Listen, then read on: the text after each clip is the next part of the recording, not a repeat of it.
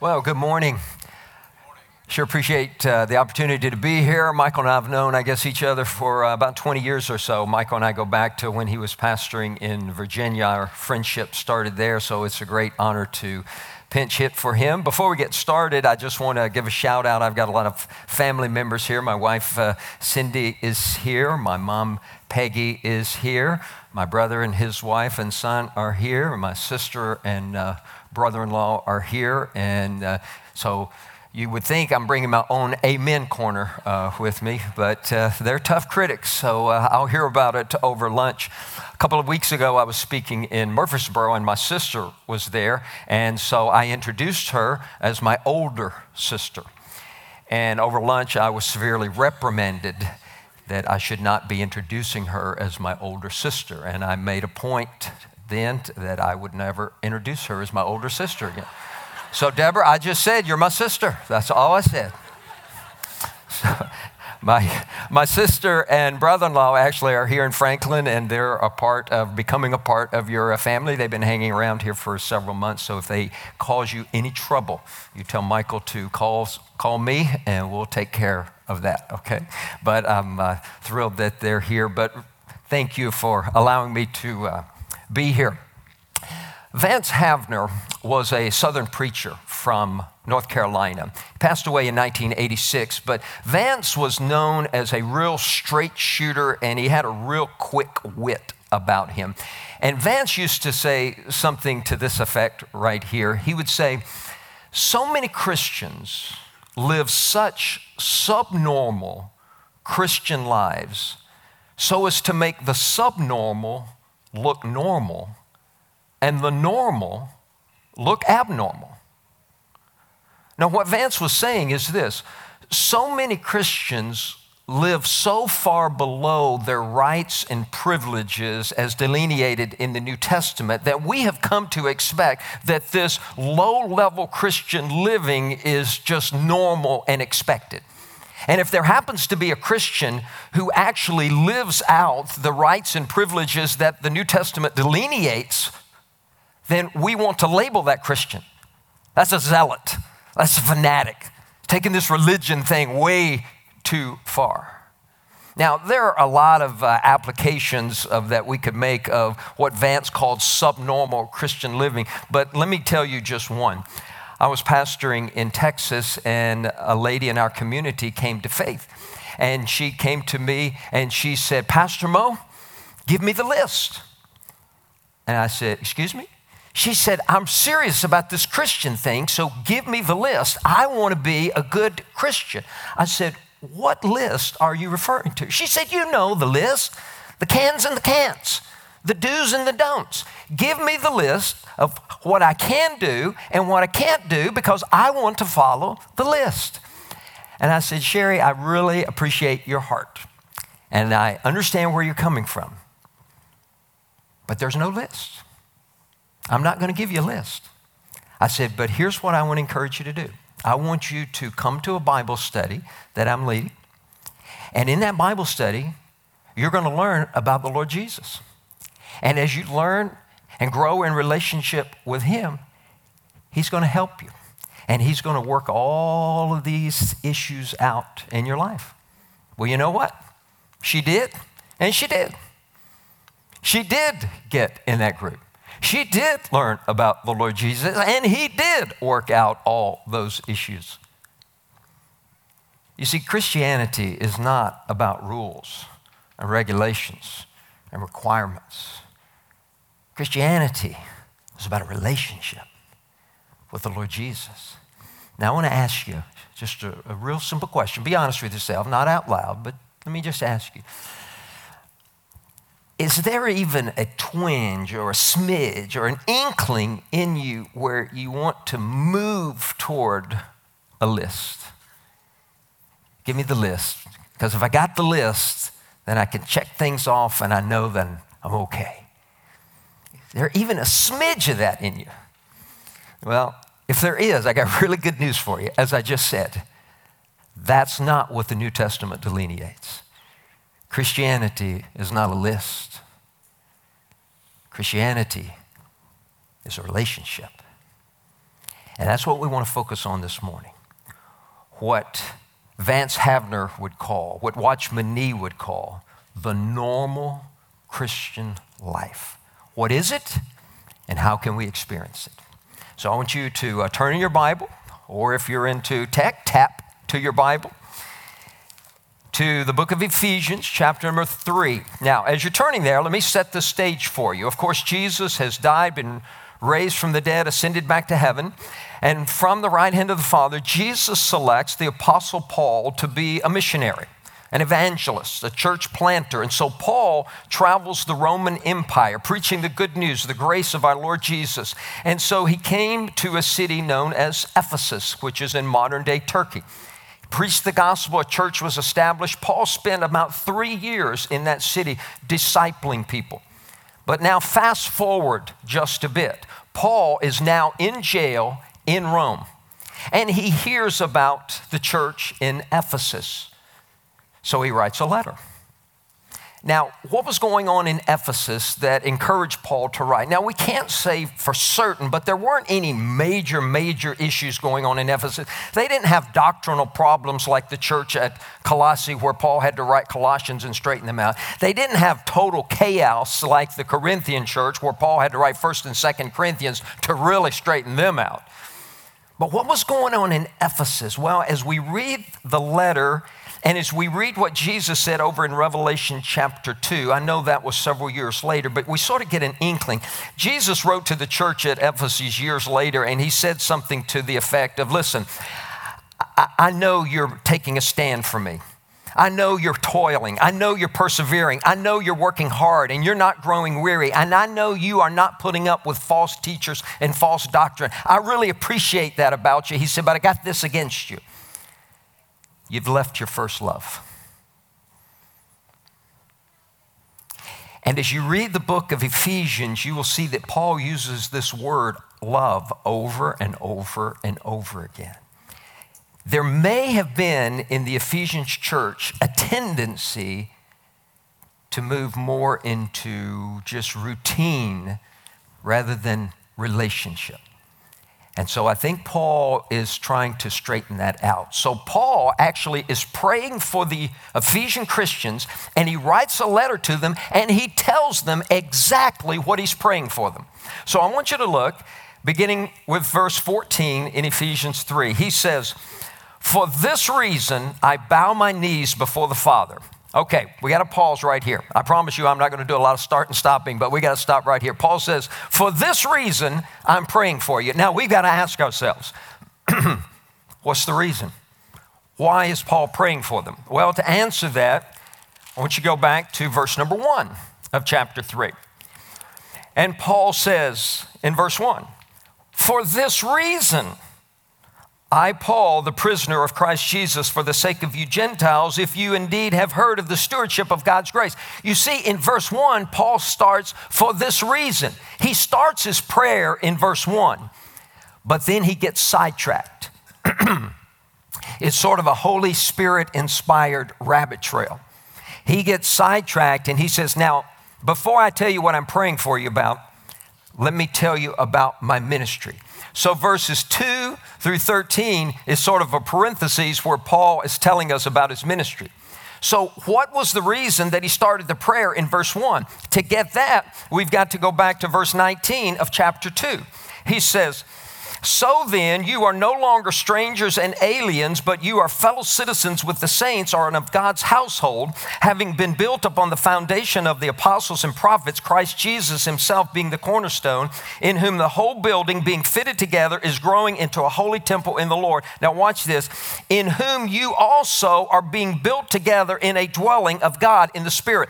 Paul says, Jewish Christians, Gentile Christians, God has brought you together, and in the church, He is making you His dwelling place. God is coming to live in you. That's what he said in chapter 2. Then he goes to chapter 3, verse 1, and he says, For this reason, the reason that you are a temple of the Lord, you are a dwelling place of God, for this reason, I'm praying for you. You see, verse 14 of chapter 3 connects all the way back to chapter 2. For this reason, go back to verse 14. For this reason, I bow my knees before the Father, from whom every family in heaven and on earth derives its name. By the way, if you want to have a good study, look at verse 15. We won't do it today. Every family in heaven. Let that one sink in. That's a fun study. Every family in heaven and earth derives its name. Now, here's the prayer I'm praying that God would grant you, according to the riches of his glory, to be strengthened with power through his spirit in the inner man, so that Christ may dwell in your hearts through faith, and that you, being rooted and grounded in love, may be able to comprehend with all the saints what is the breadth and length and height and depth, and to know the love of Christ that surpasses knowledge, that you may be filled up to all the fullness of God. That is a mouthful. That's what Paul is praying for the Ephesians. If you want to pray a prayer for you, if you want to pray a prayer for someone else, just pray that prayer right there. Now, if we had a week, we would dissect the whole prayer and it's a stair step prayer. Paul says, I am praying that God would strengthen you in your inner man with power through his Holy Spirit so that Christ can dwell in your hearts through faith. And when Christ is dwelling in your hearts through faith, then you will be rooted and grounded in his love, and you will have the ability to know the height and depth and length and width of God's love for you so that you can be filled to all the fullness of God. It's a stair step prayer. We don't have time to go through it all. We're going to focus on verse 17, which is the heart of this prayer. Everything centers around verse 17. Paul says, I am praying that God would strengthen you with power in your spirit so that Christ can dwell in your hearts through faith. That's it right there. That's what we're going to focus on. That's the heart of this prayer. This is the normal Christian life. If you, anyone ever asks you, what's Christianity all about? You take them to Ephesians 3:17. Christianity is Christ dwelling in our hearts through faith. We're going to dissect this phrase right here, this verse. Now, I'll tell you what we're going to do. And you got to stay with me. I'm going to give you some explanations. Thank you. I'm going to give you some uh, explanations of these words, excuse me, some definitions. We're going to define some words, and then I'm going to give you some application. Now, you got to stay with me because you're going to think I'm all over the place, but hang on. So, we're going to go through this phrase, and I'm going to give you the definitions of these words. So, hang with me. Paul says, I am praying that Christ will dwell in your hearts. Let's focus on the word your here. Who's he praying for? Your is a pronoun that stands for someone. Who is he praying for? You see, if we're not careful, we're going to think this is a prayer for lost people to get saved. Have you ever heard someone say, Have you invited Jesus into your heart? Do you want Jesus to come with, live within you? We think it's maybe a prayer for lost people to get saved. No. If we were to go back to chapter one, this is what Paul says. He says, Paul, an apostle of Christ Jesus, to the saints who are in Ephesus, he is praying for the saints. Saints is a word in the New Testament that refers to Christians. He's praying for Christians. And then he spends chapter one describing these Christians. I won't have you turn there, but let me just delineate what he says. In chapter one, Paul says, You Christians are blessed with every spiritual blessing in the heavenly place. You are adopted by your Father. You are redeemed. You are forgiven. You are sealed with the Holy Spirit. Do you see who he's praying for? Saints who are blessed, adopted, redeemed, forgiven, and sealed. File that away. This is a prayer, not for unsaved, but for saved people to possibly experience something. That's the next word we want to focus on. He says, I am praying that Christ would dwell in your hearts through faith. Notice that Christ may dwell. I want you to focus on the little word may here. The word may implies probability or possibility, not reality. Paul is not praying for what is, he is praying for what could be. Paul is praying for what possibly could be. For example, what would you think if I stood up here right now and I said to you, I am praying right now for you here at Stonebridge, right now listening to me, I'm praying that God would strengthen you to sit down. You would look at me and say, Mo, we're already sitting down. That's a weird prayer, Mo. You see, I don't pray for what is, I pray for what could be. Now, it would make sense for me to pray, I pray, Lord, you would strengthen them so the people will stand up. so the people will walk out the door, so the people will jump up and down. I pray for what could be, but not what is. Do you see what's happening here? Paul is praying for Christians that are not experiencing something, but he wants them to. He's saying, I'm praying that Christ may dwell in your hearts. Now put this together. This is incredible. Paul is saying to these of Christians, these Ephesians, Are you a saint? Super, but there's more, and I'm praying you'll get it. Are you blessed? Beautiful, but there's more, and I'm praying you'll get it. Are you redeemed? Wonderful, but there's more, and I'm praying you'll get it. Are you adopted? Awesome, but there's more, and I'm praying you'll get it. Are you forgiven? Fantastic, but there's more, and I'm praying you'll get it. Are you sealed with the Holy Spirit as a guarantee of your inheritance? Superb, but I'm praying that you will experience more. Do you see this?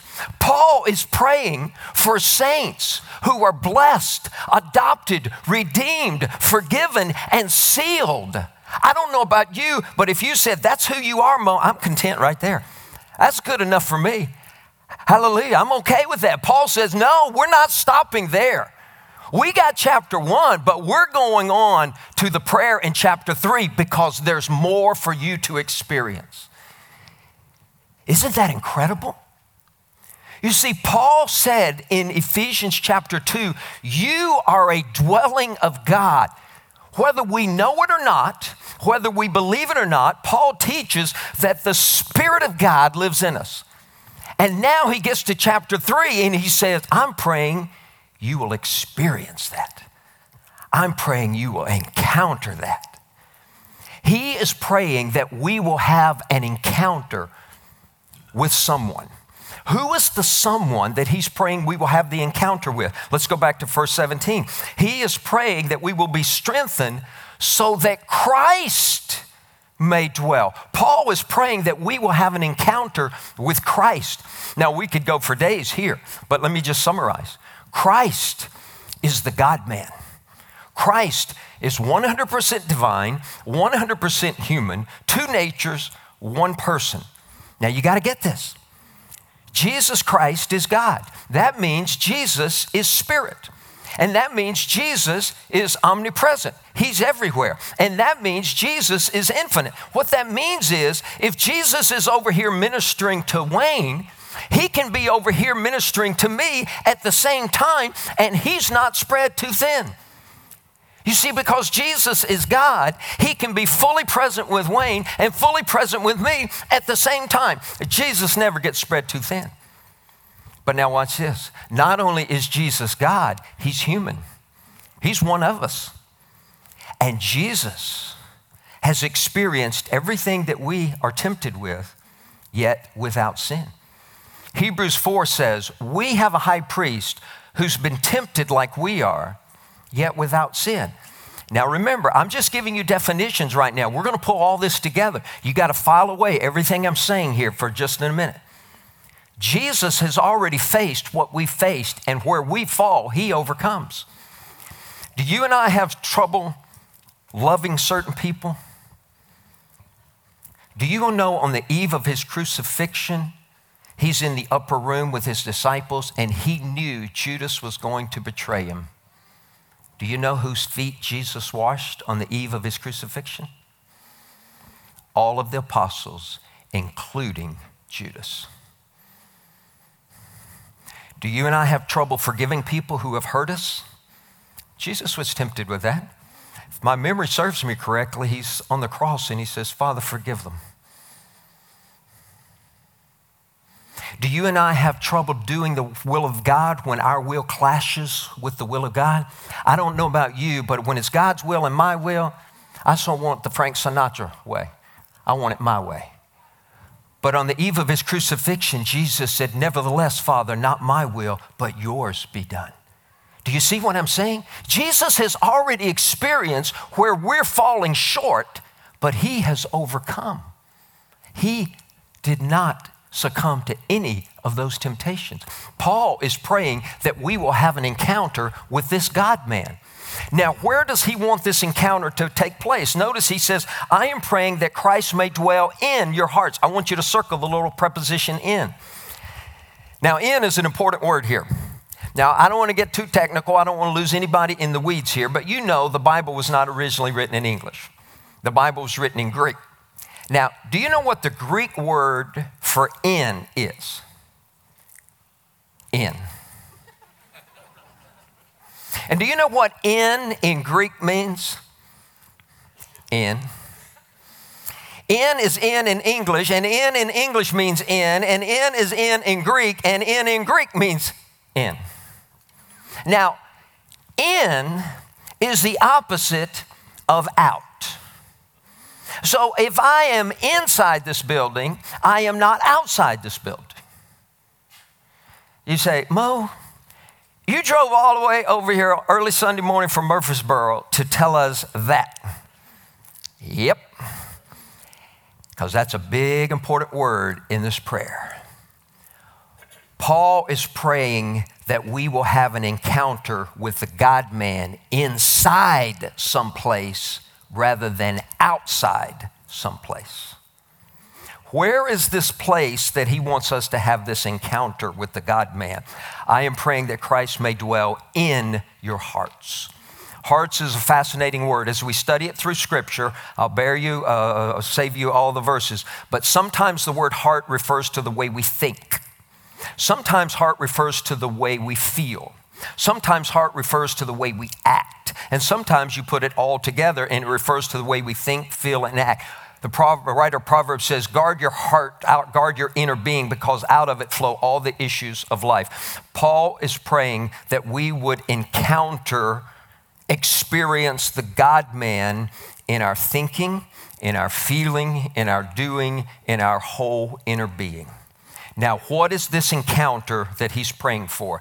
Here's the key word Paul is praying that we would be strengthened with power by the Spirit so that Christ may dwell in your hearts. This is the key word dwell. The word dwell means to settle down and be at home in a place. It's the opposite of visiting. Now, let me explain this to you. As I just alluded to, I just live half hour down the road in Murfreesboro, Tennessee. So let's say that I said to you, you know, why don't you come over to my house next weekend and we'll just hang out? And you say, well, that's a great idea. So you show up Friday evening at my house. Now, when you get there, I'm a true Southern gentleman. And so I'm going to say to you, welcome to my house. I want you to feel at home here. My house is your house and you say, Thanks, Mo. You're making me feel real welcome. You go to bed, early Saturday morning, I'm awakened by a bunch of noise hammering, sawing. I go into the living room, and there you are with a hammer in your hand. And you are knocking holes in the wall in my living room. And I say, What in the world are you doing? And you were saying, well, you know, I was just looking at this wall in this living room. I think if we take down this wall, it'll sort of open up this space a little bit more. So I'm going to take down this wall. And I'm going to say, put down the hammer. That is not your wall. You say, oh no, it's my wall. You said your house is my house. You said I am supposed to make myself at home here. Well, I want this wall down. And I'm going to say, listen, I'm lying. My house is not your house. That's my wall. I want that wall. If you want to take down a wall, you go to your house and take down a wall. You see, even though I say my house is your house, that's just a euphemism here in the South, means welcome. It's not really your house. Put down the hammer. Do you see the difference between visiting and being at home? You can take down your own wall. That's your house, that's your home. Just don't come to my house and take down my walls. You tracking with me? Here's the prayer. Paul says, Ephesians, you're saved, you're blessed, you're adopted, you're redeemed, you're forgiven, you're sealed with the Holy Spirit. And now here's what I'm praying for you I'm praying that God would strengthen you within your inner being with power through His Holy Spirit so that there would come a day in your life, there would come a time in your life when you would say to the indwelling Jesus Christ, My life is your life. My house is your house. Remold me, remake me, remodel me any way you want. If you want to take down a wall, take down a wall. If you want to paint a wall, paint a wall. If you want to build a whole new house, build a whole new house. Jesus, I want my thoughts to be your thoughts. I want your feelings to be my feelings. I want your actions to be my actions. I want you to take full control. This is your house, your life, your home. Remold me. That's the prayer. That is what Paul was praying the Ephesians would get. And I want you to know that's normal Christian living. That's not for the super saints. And that's not about a list, it's not about a rule. It's about a relationship with the indwelling Jesus Christ. That is a prayer. Now, those are the definitions. Now, let's quickly look at some explanations and applications. You got to stay with me. Now, here we go.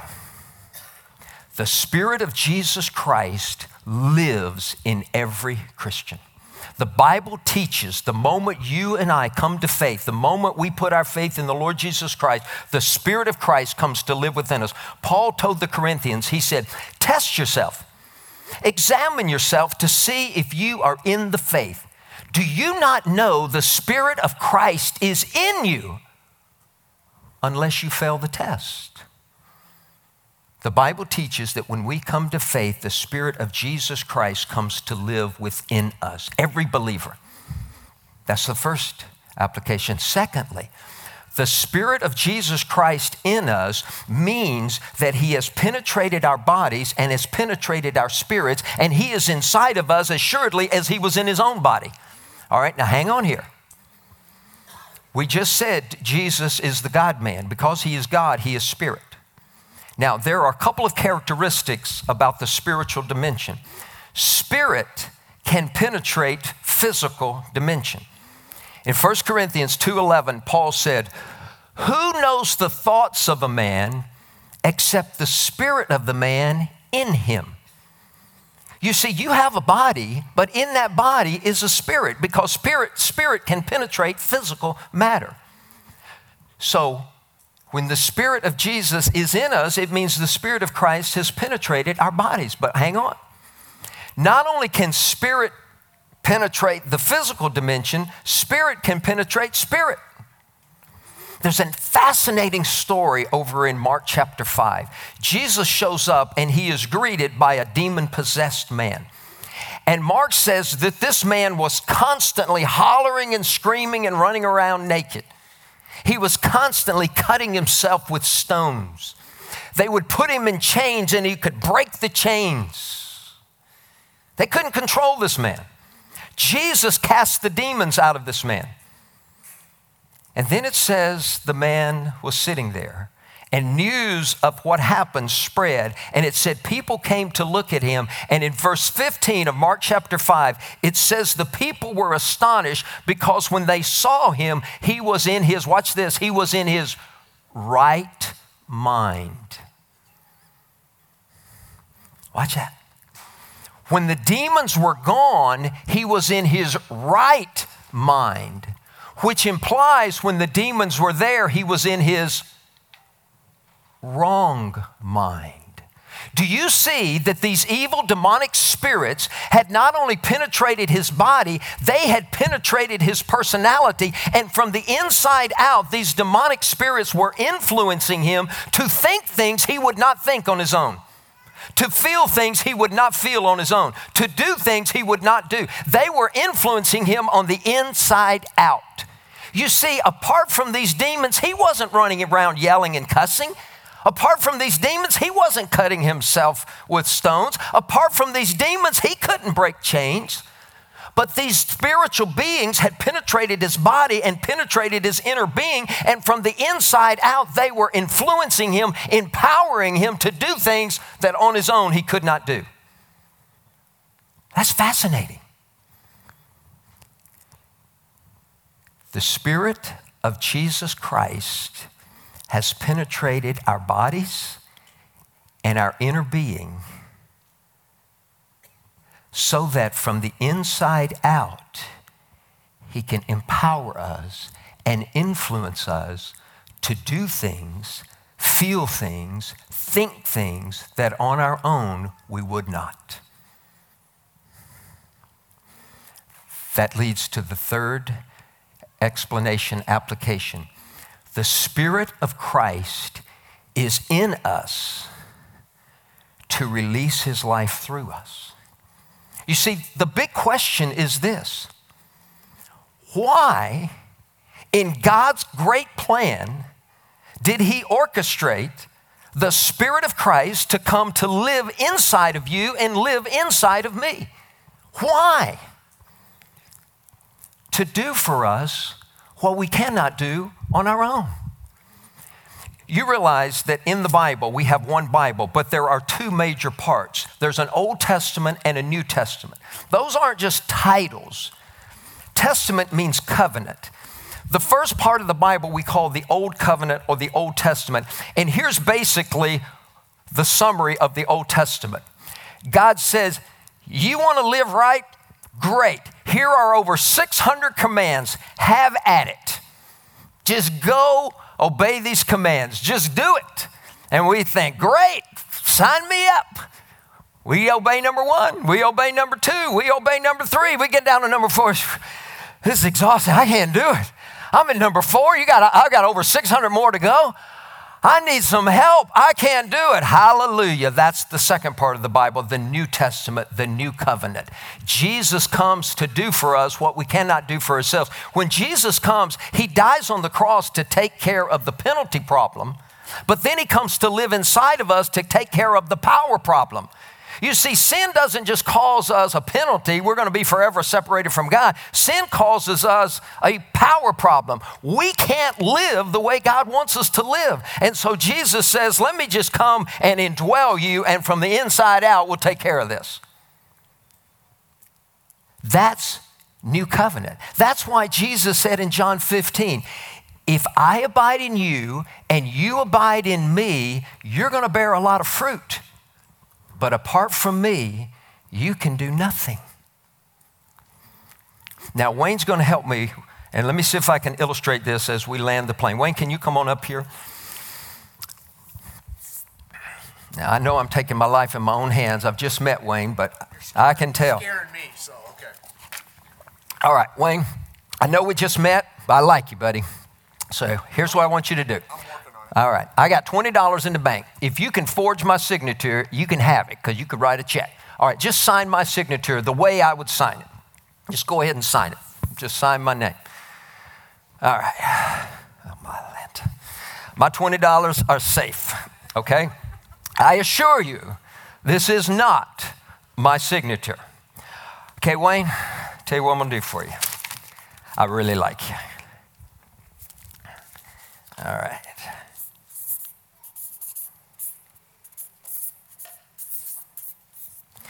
There's my signature.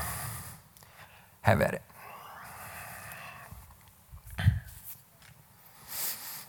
Now, you can keep that right there. Just sign down at the bottom. Oh, we don't play that game.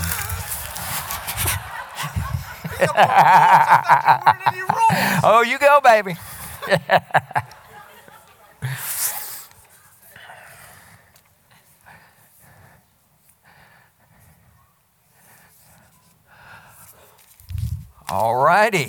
Much, much better. People at my bank still wouldn't give me my $20, but you are doing much better. But, tell you what we're going to do. Come over here. I should have picked a righty. He's works better when I have a righty. Oh, see, you picked the wrong guy. But see, I'm a lefty. Well, then it's going to work. All right. All right. You- Watch now.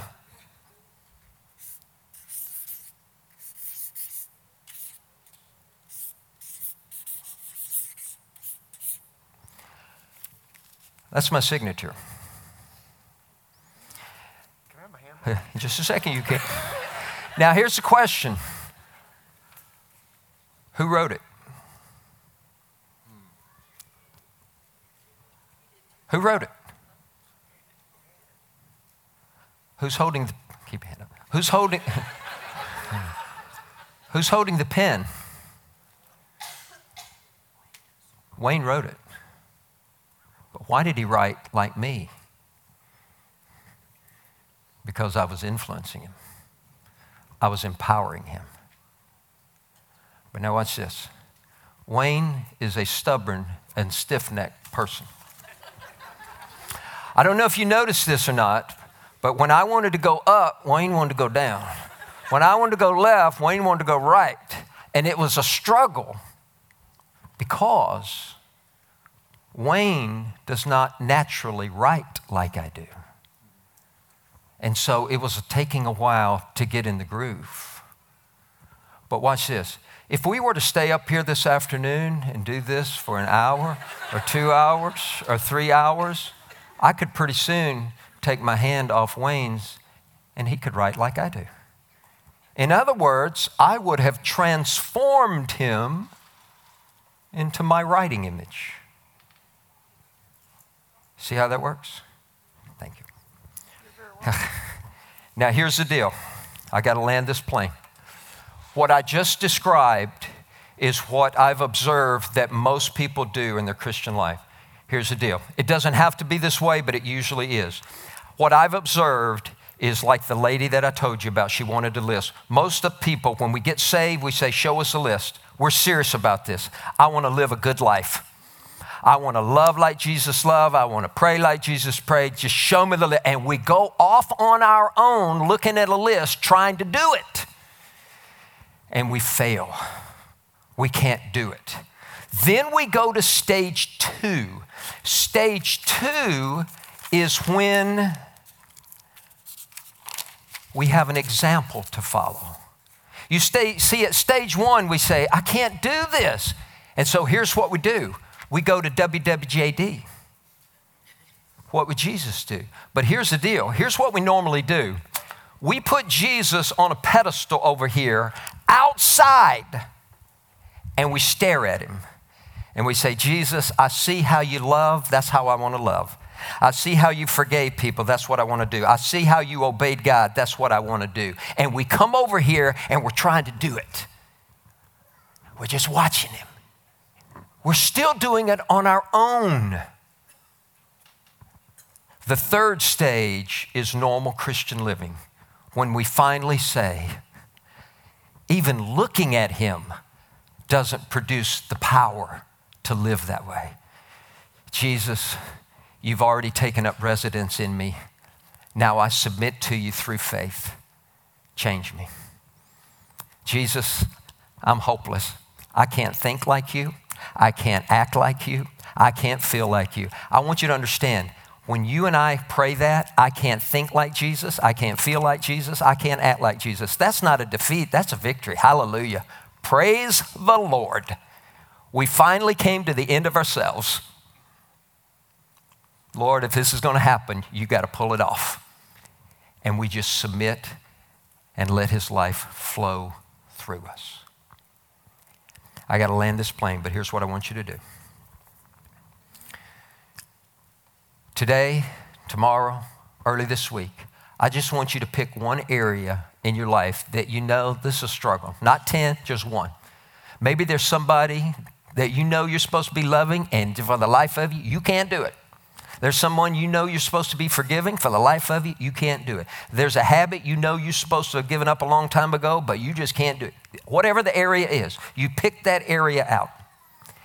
And then you take it over here into the closet and you say, Lord, what's your mind on this? What do you think about this? Lord, you're going to have to love my husband. You're going to have to love my wife. You're going to have to love these kids. You're going to have to forgive these coworkers. You're going to have to forgive my uncle. You, I can't do it, Lord. I can't do it.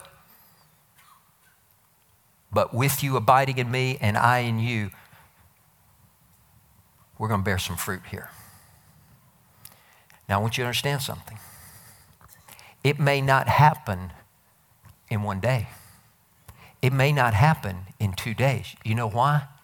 Because in our natural being, we don't think like he does. We don't feel like he does. We don't act like he does. it's going to, like Wayne, he's not riding with me.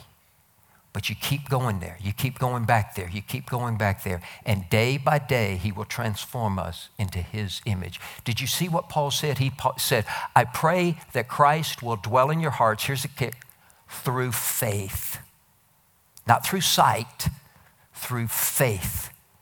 I can't tell you the number of people who have said to me before, I will forgive that person when I feel like forgiving them. I will love that person when I feel like loving them. That's the dumbest thing I've ever heard. You know what that says? I will change when I change. That's exactly what that means. I will change when I change. No, we say, Jesus, I don't want to love that person, but I know you do. I don't want to forgive that person, but I know you do. I don't want to give up this habit, but I know you do. Now remember, he's already overcame all of that in his own body. Now he's trying to bring his own overcoming life into your body and to your life and mine as well. And so we say, Lord, the life you lived in your first century body, I want that in my 21st century body. It is a step of faith day by day.